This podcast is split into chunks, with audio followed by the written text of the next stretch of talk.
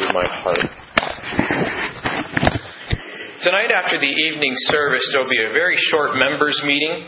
Uh, we have a couple folks who have come to us for church membership and uh, interviewed them last week. And Roger and Kathy Kellett are, are uh, being recommended by myself and the deacons for, for membership.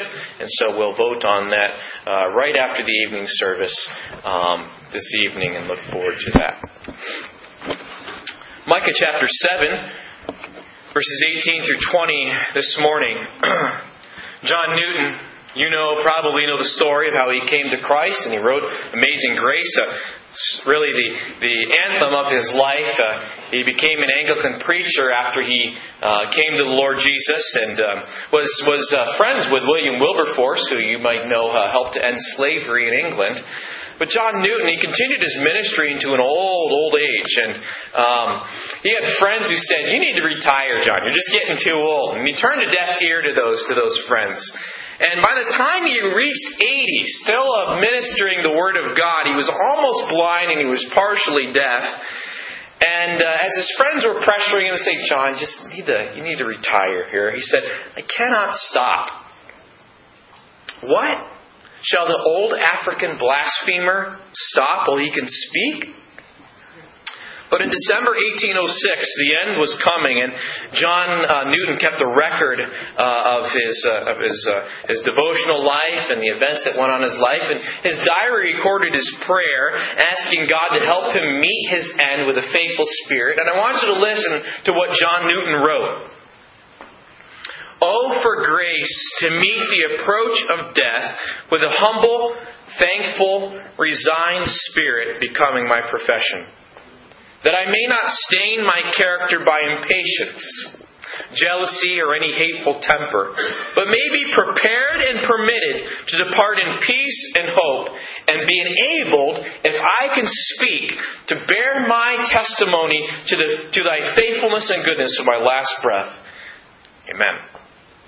And it's a prayer I certainly would like to make my own and perhaps yours as well. And John Newton's friend uh, wrote this about John Newton. Near the end of his life, he said, I saw Mr. Newton near the closing scene. He was hardly able to talk.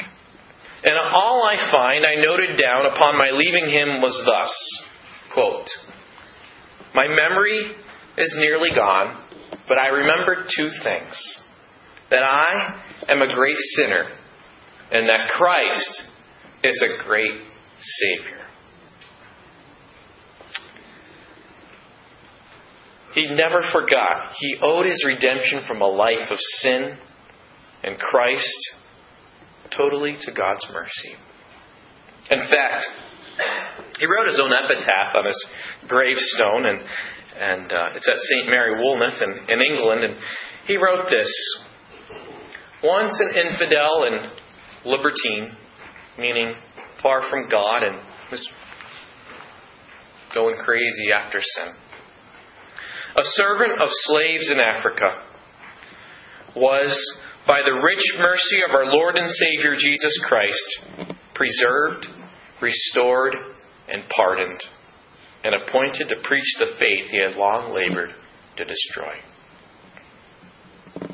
I ask a question this morning What drove John Newton? What empowered him his whole life? What changed John Newton from a rebel and, quote, from the words of Amazing Grace, a wretch like him, blinded to God, lost, to having his eyes open, to being found being made a saint, seated with Christ in the heavenlies. What did that?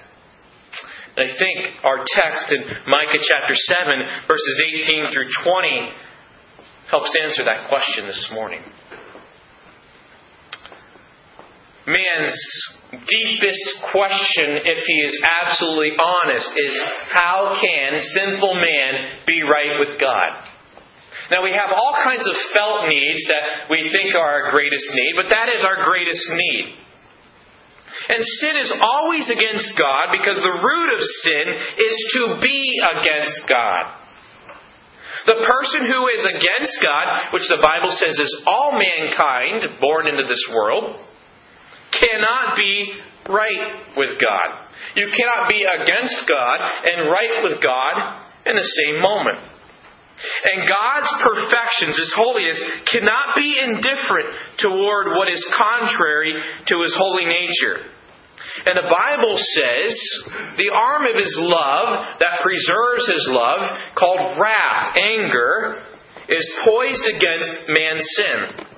And that, folks, whether people want to stuff it into the closet, whether folks wanted to ignore it, is what is true about man's relationship and situation with God apart from Christ. So, how can man be right with him? Man cannot be right with him. Mankind is all wrong with him. Because God has said, All are sinners and come short of His radiant glory. And man ignores this weight of this heavy truth as man runs from God. There's nothing man can do to change that. Man is deadened to the profound sense of the most serious reality in the universe that he is an enemy of the God who is majestic in the beauty of his holiness. It is upon the background of this truth in this text here that the uniqueness of our God becomes clear because God changes that. The question that arises in our minds is how can everything that is true about man's relationship with God as rebels against Him and the curse upon mankind for that rebellion be reversed as this passage in verses 18 to 20 seems to say that it is? And that's what we need to see this morning as we discover why Micah says, Who is like our God? That very question was not a question that was new in that ancient world. The Egyptians, the Assyrians, the Babylonians all talked about how their gods were incomparable. But what Micah is saying in verses 18 through 20 is that Yahweh's incomparability is because He is the only one, He is the one and only one who is able to forgive sinners because he willingly stepped into history as the God man and intervened and worked the miracle that only he, the redeeming God, can do. And he will faithfully keep his covenant promises to Abraham, Isaac, and Jacob through his ability to forgive. Now, how does he do this? Let's look in the text, verse 18, Micah chapter 7. Who is a God like unto thee, that pardoneth iniquity, and passeth by the transgression of the remnant of his heritage? He retaineth not his anger forever, because he delighteth in mercy. I want you to see that what makes our God unique is that God is a God of forgiving love. He is a God of forgiving love. You see, God is a God who is eternally loved. He's eternally been giving Himself to others. He's eternal. The Father has eternally been giving His love to the Son. The Son has eternally been giving His love to the Father, etc. It has always and forever been God's nature to bring blessing and good for others. He is a fountain, and what purpose does a fountain exist for? But to shower those in His presence. And God is a God of love. But notice this verse says that He is the God who pardons iniquity, so there's a forgiving love. God the Father never had to forgive the Son in eternity past. The Son never had to give, forgive the Father for unkind word. He takes away the guilt from someone. That's the idea here. A God who pardons iniquity. He forgives totally. Pardoned totally. The act of sin and its consequences, its punishment, forgiven, totally removed. The verse says, He passeth by the transgression of the remnant of his heritage. He uses a few words for sin, you might notice here. He's used uh, iniquity, now he's using transgression. That word transgression, it refers to the, to the fracture of a relationship. Fracture relation. Perhaps you can think in your families or uh, uh, uh, of, of, of a moment where a relationship was fractured because of a sin. He, he passes over the transgressions of his remnant. You see, Israel had made a covenant with God at Mount Sinai that had, they had poised themselves to do as God had said, and God ruled over them, He would take care of them. But Israel had broken their vow, they had not filled their part, they had transgressed the terms of the covenant. But the Bible says here in verse 18 that He will pass over their transgression. The transgression of who? The verse says, of the remnant of his heritage, of his inheritance. The remnant. The remnant of Israel were the ones who had repented, who were walking with him. And that's key, is passing over. His mercy was given to the remnant. The remnant were the repentant Israelites. He will not hold to his anger, the last part of the verse says, forever, because he delighteth in mercy. He is the God of forgiving love, of forgiving love. And Micah doesn't tell us how this happens and how this works out and how this is true. He tells us this is how our God is like, what He's like. We're going to unpack why this is true. The second thing we need to see here is verse 19, which says, He will turn again. He will have compassion upon us. He will subdue our iniquities, and they will cast all their sins in the depths of the sea. The second thing I'd like you to see this morning is that our God is who He is because He is the God of redeeming power. He's the God of redeeming power. How can the holy, majestic, pure God, who the Bible says does not wink at sin, who deals with sin justly, forgive? And the answer is because of his powerful redemption. And what is the language and words that are used in this verse are a, a, a flashback to Israel's history um, in the Red Sea. Notice what it says. He will turn again. He will have compassion upon us. He will subdue our iniquities, and thou will cast all their sins in the depths of the sea. Micah is borrowing language from Moses in Exodus chapter 15, the Song of Moses, as Moses uh, rejoices in God's deliverance of the Red Sea and he bursts out in the praise, he says things in Exodus 15 that Micah is picking back up on. An Israelite would have been familiar with. It would have brought back uh, memories of what, of what uh, God had said through Moses in the Song of Praise. And I'd like you to turn uh, for a couple minutes to Exodus chapter 15 to see these connections.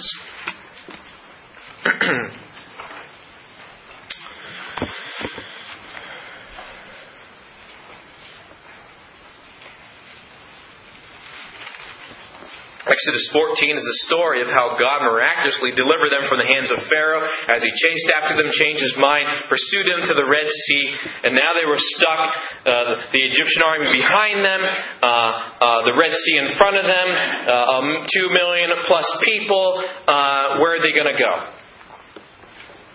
And God delivers them. He splits the sea, as you know, and uh, the the Israelites are able to walk through in dry land. He puts a cloud between them and the and the uh, Egyptians, and so the Egyptians cannot pursue them. After the Israelites go through, that cloud moves, and the Egyptians go and tr- follow the same pathway, and the waters crush them.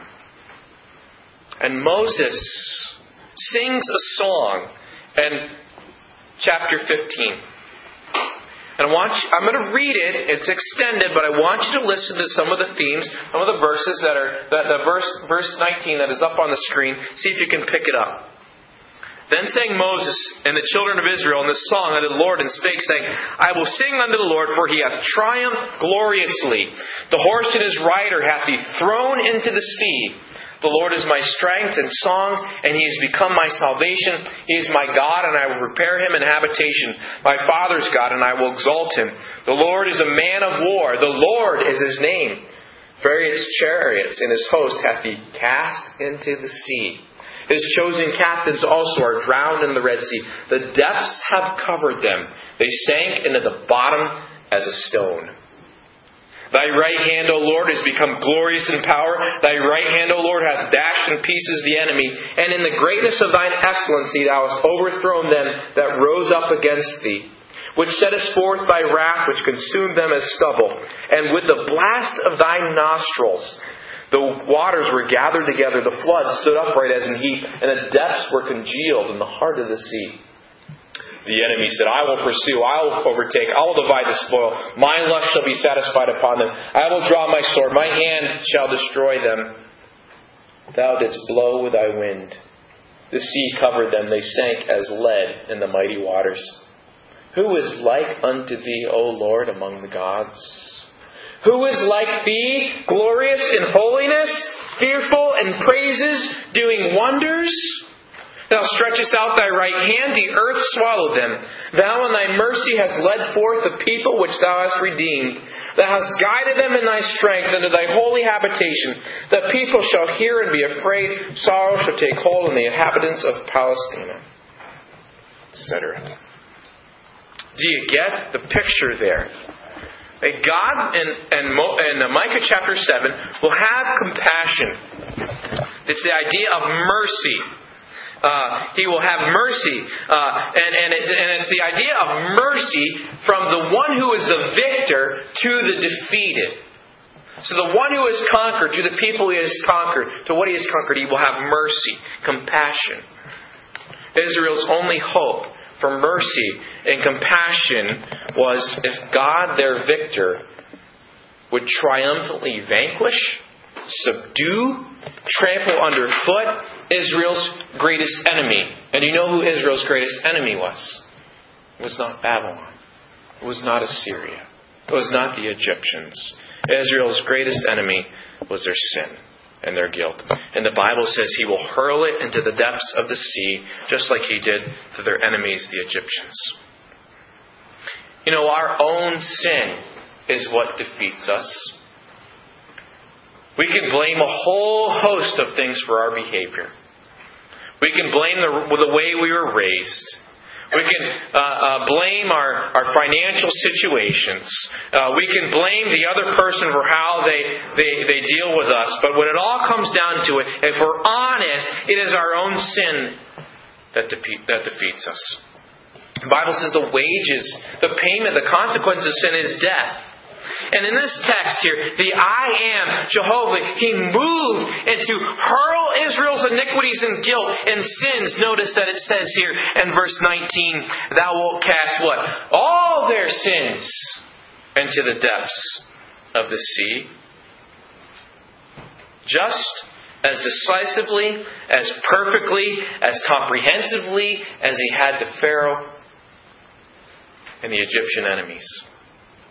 And God uses that picture of what He had done to Israel's enemies at the Red Sea in His deliverance to show her what He would do to their deepest enemy, their own sin.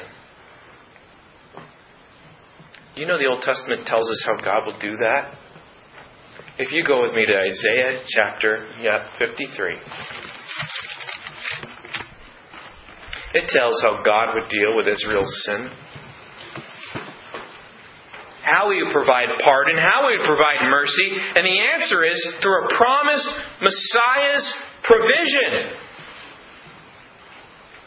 Isaiah 53, verse 4. Surely he hath borne, I want you to see this idea of carrying upon himself, of bearing something that was not his own. Surely he hath borne our griefs and carried our sorrows, yet we did esteem him stricken, smitten of God, and afflicted. But he was wounded for our transgressions, he was bruised for our iniquities. The chastisement of our peace was upon him, and with his stripes we are healed. All we like sheep have gone astray. We have turned every one to his own way and the Lord hath laid on him the iniquity of us all. Now go down to verse 10. Yet it pleased the Lord to bruise him. He hath put him to grief. When thou shalt make his soul an offering, two key words, for sin. He shall see his seed, he shall prolong his days, and the pleasure of the Lord shall prosper in his hand. He shall see of the travail of his soul, the Father will see the Son's travail of his soul, and he shall be satisfied. By his knowledge, by the knowledge of him, shall my righteous servant justify many, for he shall bear their iniquities. Therefore will I divide him a portion with the great. Here is Christ's reward. And he shall divide the spoil with the strong, because he hath poured out his soul unto death.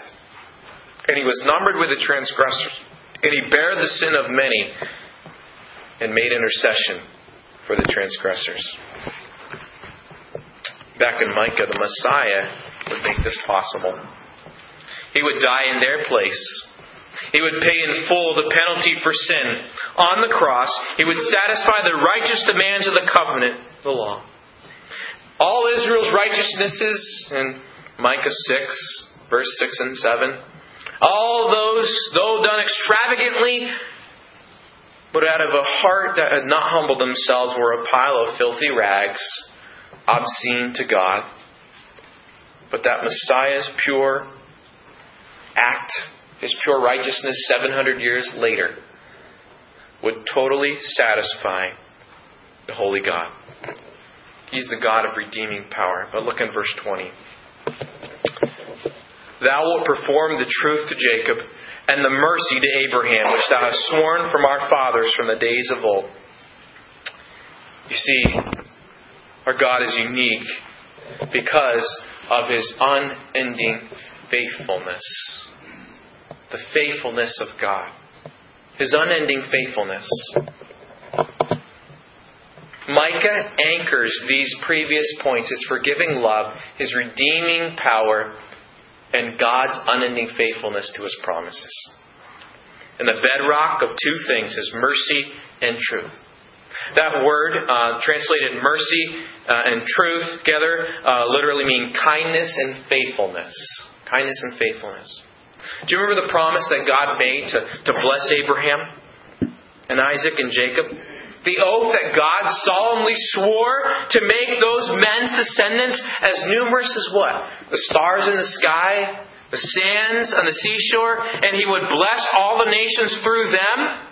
Now, could Abraham and Isaac and Jacob accomplish that vast promise through their own efforts? No. And by the time Micah writes this, they have been long dead. You see, it was the faithfulness and kindness of God who would deliver his promise to Israel. He is true, folks. He is faithful. And Israel could rely on his words and his acts even in their darkest times. His mercy or, or, kindness, as it means here, is understood to be his great kindness. His great kindness. And it is great kindness because the God who is majestic in his holiness has lavished out in buckets kindness to undeserving sinners. And that remnant of Israel who he's talking about here, that repentant Israel, would see the faithful, kind promises of God. He cannot lie. He will keep his oath, his covenant, his promise. He swore he would do it, and he would deliver that through his new covenant in the person of his one and only Son. That was Israel's story. You're saying, well, not Israel. What's the connection with me? I'd like you to turn to see how Paul connects these truths in Romans chapter 3, please. Romans chapter 3. Paul has spent um, the first three chapters basically saying that all have sinned and all are guilty. He says in Romans 3, verse 19, Now we know that whatsoever things the law saith, it saith to them who are under the law, that every mouth may be stopped, and all the world may become guilty before God. No excuses, Paul says. Therefore, by the deeds of the law, there shall no flesh be justified, declared righteous by the law in his sight. For by the law is the knowledge of sin. And then there's a conjunction there, a hinge that changes things. It says, but now. But now. But now what? But now the righteousness of God without the law is manifested it is made plain, being witnessed by the law and the prophets. Even the righteousness of God, which is by faith of Jesus Christ, unto all and upon all them that believe, for there is no difference. For all have sinned and come short of the glory of God, being justified freely by His grace through the redemption that is in Messiah Jesus whom God has set forth to be a propitiation to satisfy the demands of his wrath through faith in his blood, to declare his righteousness for the remission of sins that are past through the forbearance of God. To declare, I say, at this time his righteousness, that he might be just and the justifier of him which believeth in Jesus. And Paul says, there's no way you can brag about that. You doing any part of that. See, there was not a righteousness that would be available to Israel that would be obtained through keeping the law, but a righteousness from God, not our own. Theologians call this an alien righteousness.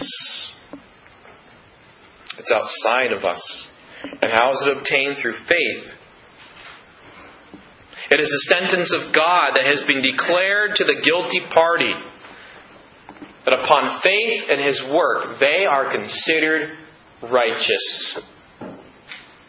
This is called the doctrine of justification, and it's what our, our sanctification flows out of. Uh, and it means that upon repentance and faith in the finished work of Christ, God sees us solely, totally and only through the lens of the beauty of His perfect Son, and He considers us in His record books as if we have never sinned just like his son, because he sees us through his son, and as though we have always obeyed him, just as his son has always. That's justification. And I don't deserve that. And that's mercy. That's pardon. That's compassion. There are five things, quick things, that this passage teaches us about this precious truth of being declared righteous being pardoned. First of all, I'd like you to notice in this passage, in verse 21, that it is rooted in the Old Testament. Paul didn't hatch this up, he's saying. It is witnessed to you by the Old Testament. And we looking back on a passage like Micah 7 18 through 20 and say, hmm, that's how it's possible. That's how God would pardon. That's how He would forgive. Through the Messiah that would come. The second thing I'd like you to see in verse 22 is that it is transferred by faith. It's a free gift of God received by faith, not by the works of the law, not, not earning it, but received freely by genuine belief. Thirdly, Your eternal destiny hangs on this. In other words, justification is absolutely necessary. You being declared righteous is absolutely necessary for you to live with the Lord and not eternity in hell. It's absolutely necessary for any hope. We're in desperate need of this, in other words. Verses 22 and 23 tell us that we fall short of the glory of God. The idea of, of we fall short of the glory of God is in the present tense, and it means that we continually fall short of the glory of God by imperfectly doing as well. By turning against Him.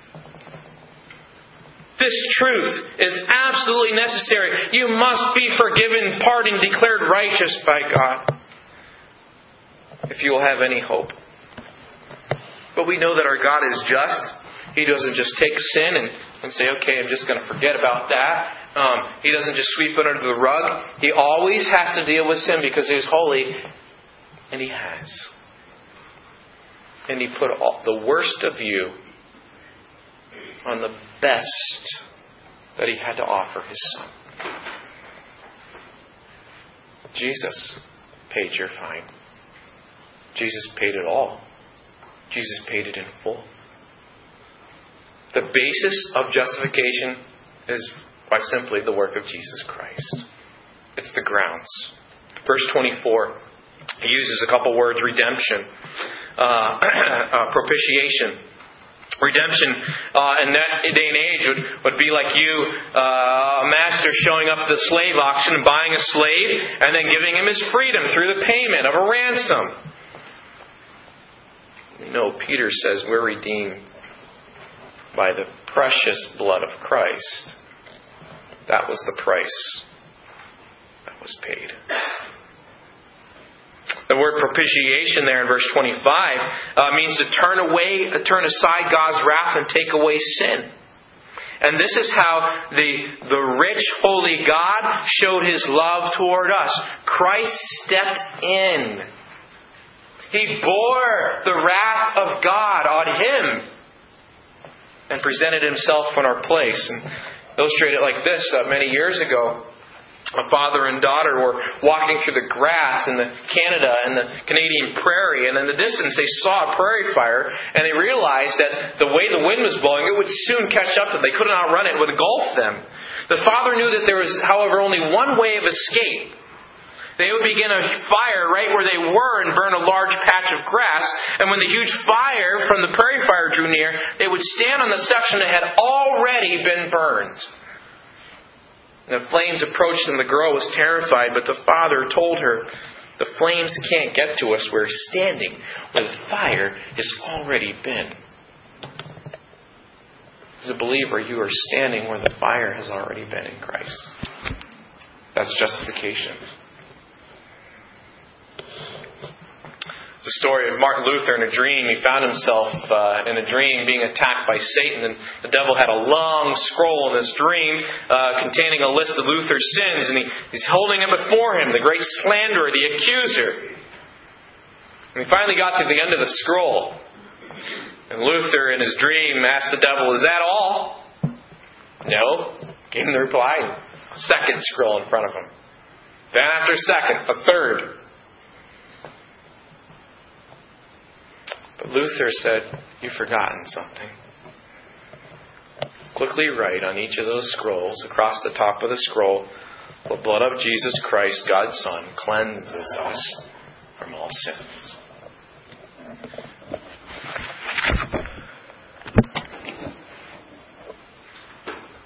It's mercy of God. It's the mercy of God. Napoleon was on his rampage in France, seized great power. There was a man, an individual, who had committed crimes against Napoleon. His mother came and approached Napoleon, seeking a pardon for her son. The man had committed offense twice, a certain offense, and the justice and laws of that land demanded death. And that's how Napoleon replied to her. The mom said, but I'm not asking for justice. I plead for mercy. But your son doesn't deserve mercy, Napoleon replied. Sir, she said, it would not be mercy if he deserved it. And mercy is all I can ask for. Well then, he said, I will have mercy. And he spared the woman's son. God's mercy is declaring us righteous standing us where the fire has already burned and seeing us as he sees his son. There's one more thing I want you to see about this passage here. This justification is not at the expense of God's justice. This declaration of righteousness, again, is not him just sweeping things under the rug here. He satisfied the demands fully. He justly justifies the sinner, verse 26. Because Christ paid it in full.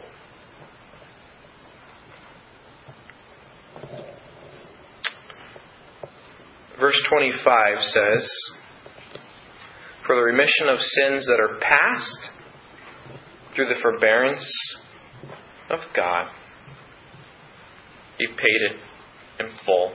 Jesus.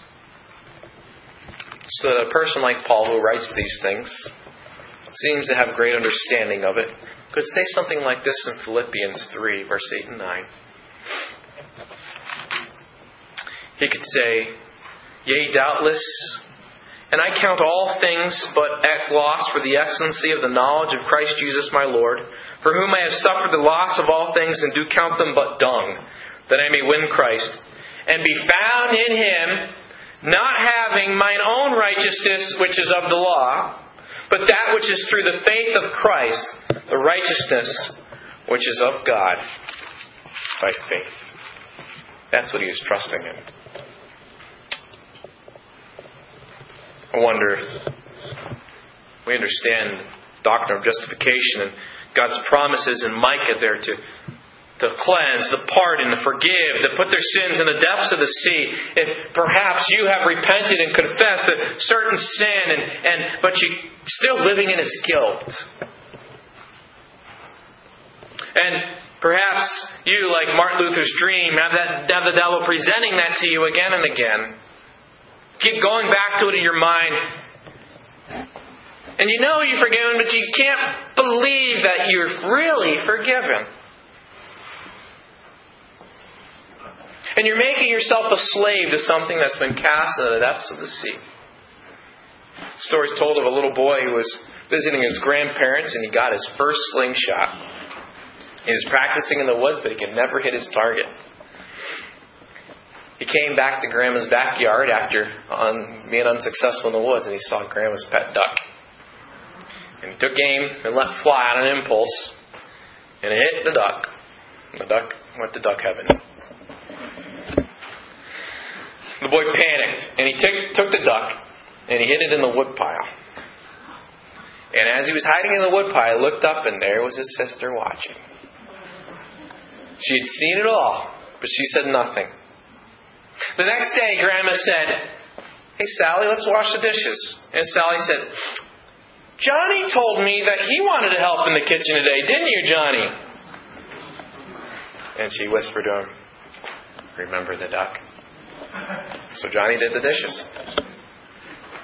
Grandpa asked if the children wanted to go fishing later on, and Grandma, Grandma said, I'm sorry, I need Sally to help me with the supper. And Sally smiled and said, That's all taken care of. Johnny wants to do it. And she whispered, Remember the duck? And Johnny stayed while Sally went fishing.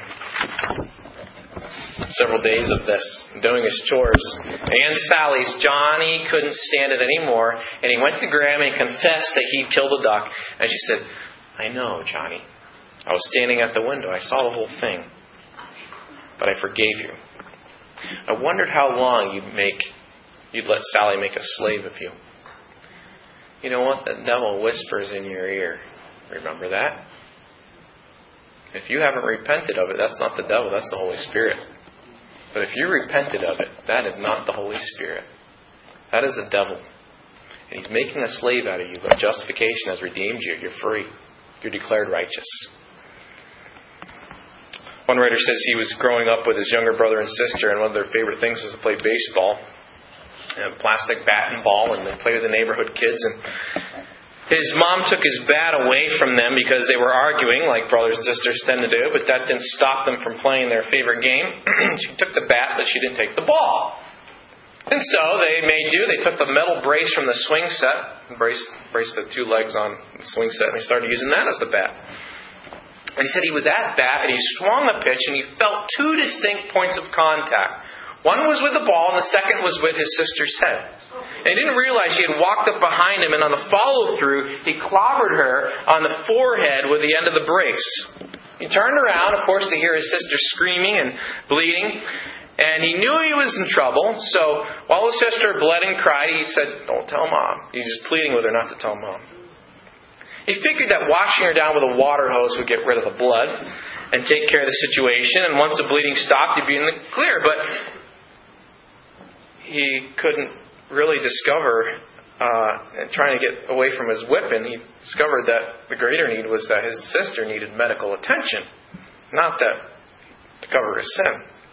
She eventually had to be taken in the emergency room, and they, of course, gave her stitches.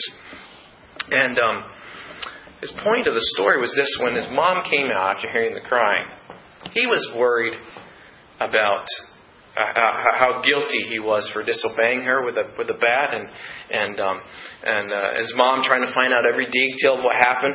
But his mom saw it this way: she was going to deal with the need. She saw the blood. She carried the sister up in her arms in the house, drove her to the hospital to get the medical attention she needed. The boy says that day, I never got the whipping that I, that I deserved.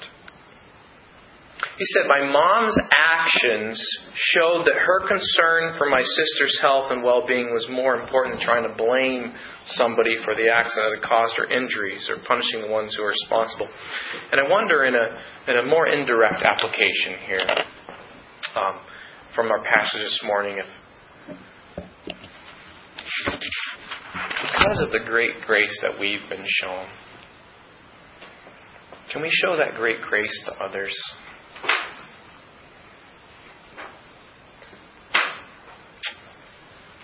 You see, Paul says in Ephesians 4:32, he says to be kind one to another and forgive one another, and then he bases it in the gospel, even as God, for Christ's sake, hath forgiven you.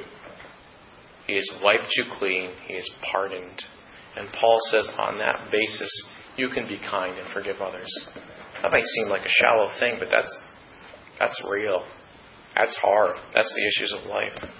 You see, our obligation is, is, certainly to warn people of sin and its consequences and to confront that sin when it's there. But we also, because of what Christ has done for us, to bind the wounds of our brothers and sisters in Christ who've been victimized by the enemy, who've been attacked, to tell those who have never known the washing of regeneration that Jesus Christ died on the cross to pay their sin debt, that his blood can wash away all your sins, that he rose from the dead to prove he has power over death and hell and the grave, and how many of us have been guilty of, of shooting or wounded. How many have kicked somebody when they were down rather than bearing their burden? Church is a refuge, it's a safe haven, it's a place of restoration. It should never become a place of ridicule or torment. The Bible says to consider them to consider yourselves lest you also be tempted. And perhaps in speaking this morning to people who have been through the wringer in your battle this week with sin. You are battered, you are bloody, there have been near lethal blows that Satan has inflicted upon you. You need medical attention, and it's the kind of medical attention that only Jesus Christ can give.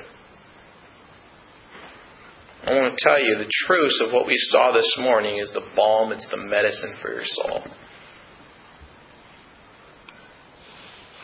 And Jesus Christ stands with outstretched arms to receive those who come to him for that. Be washed the waters of God's mercy and grace.